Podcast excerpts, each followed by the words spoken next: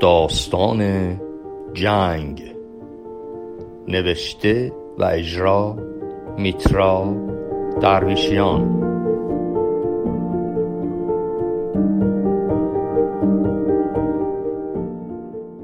آرزو به دل داشتم صبحها کمی بیشتر بخوابم. ولی صدای جیغ ساعت امان نمی‌داد.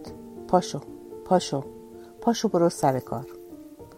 با چشمای خوابالوده دست و روی می شستم و به راه می افتادم. دکه سر ایستگاه قطار بود که صاحب اون دیگر مرا می شناخت.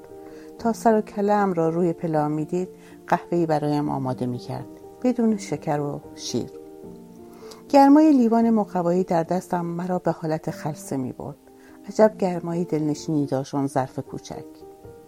در ایستگاه محل کارم پیاده می شدم و از زیر زمین که بالا می آمدم تازه متوجه می شدم هوا بس ناجوان مردان سرد است. صورتم را تا نیمه در یقه کاپشن فرو می بردم و در دل آرزو می کردم ای کاش زمانی برسد که من هم مثل زنان دیگر بتوانم تا ساعت هفت صبح بخوابم. گاه دلم برای خودم می سوخت. گرچه فایده نداشت و فقط بر قصه هایم می افزود. در میانه های کوچه مرد عربی که کارش بیرون آوردن میوه از انبار بود مرا که می‌دید شروع می‌کرد با خنده. سلام علیک سیب.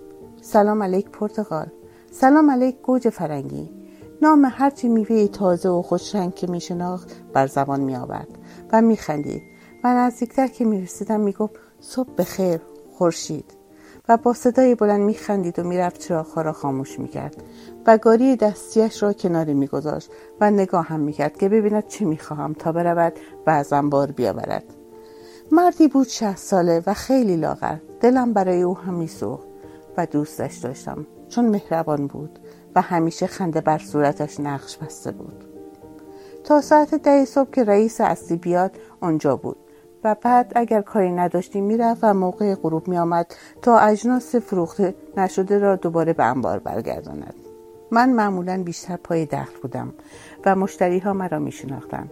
صبحها بیشتر افراد سال خورده برای خرید می آمدن که بعضیشان بسیار مهربان بودند و نالان از سرما که چرا در این هوای 25 درجه زیر صفر لباس زیاد نپوشیدی و به رئیسم ایراد می گرفتن که چرا برای اینجا بخاری نمی‌گذاری سرما کارکنانت را اذیت می کند و البته پاسخ او هم منطقی بود که نمی شود بخاری گذاشت چون گرما باعث خرابی میوه ها می شود. گاه نزدیک ظهر که می‌شد یکیشان برایم سوپ کتل تنبل می آورد و می گفت همینجا میستم تا بخوریش یا یکی دیگه برایم جورا پشمه دستباف می آورد و من با این همه محبت گاه آرزوی خوابیدن بیشتر را به کلیت فراموش می کردم.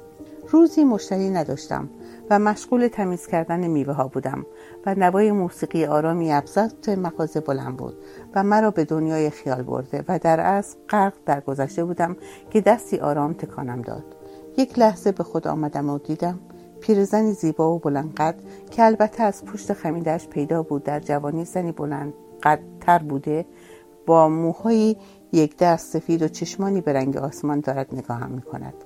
خطوط چهرش هر کدام رد پایی بود از گذر زمان.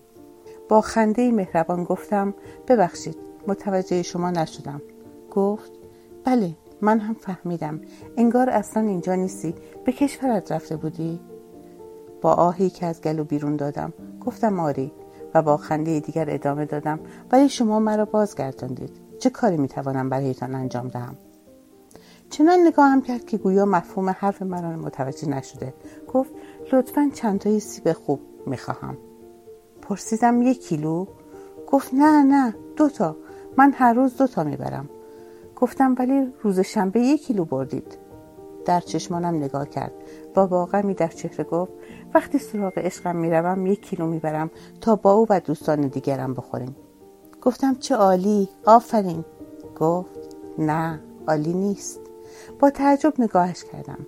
چشمان آبیش غروب کرده و قطرهشی چون کشتی بی سرنشین به کرانه پلکایش میکوبید تا گوشه برای لنگر انداختن بیابد. دلم برایش سوخت و گفتم معذرت می‌خواهم اگر ناراحتت کردم. گفت نه ناراحت نشدم. و بعد با خنده شیطنت دامیزی دست به سوی گلویش برد و شالی را که دور گردنش پیچیده بود کمی باز کرد و گردن بند زیبایی را بیرون آورد و گفت وقتی می‌خواست به جنگ برود نزدیکی خانهمان زیر یک پل در یک شب رویایی این را به گردنم انداخت و گفت نامزدم هستی تا وقتی از جنگ برگردم. باز صورتش در غم نشست و ادامه داد ولی برنگشت و کشته شد. من هم هرگز ازدواج نکردم و اون گردن بند هنوز در گردنم هست. خودم پیشش خواهم رفت. سکوت بین ما پرده ای از غم انداخته بود. دستم را تکان داد و پرسید ناراحتت کردم؟ گفتم نه ناراحت نشدم دلتنگ شدم. گفت یعنی چه؟ گفتم یعنی غمگین شدم چون در جوانی کاخ آرزوهایت ویران شده و دیگر تشکیل خانواده ندادی و او هم برنگشت. خنده ای کرد و گفت ولی عشق همیشه در قلبم هست عشق او. حرف زیبایی زد. عشق در وجود هر کس باشد همیشه امیدوار است. حتی اگر معشوقش را هرگز دیگر نبیند. رفت ولی برای دلتنگی هایم درس خوبی به من داد.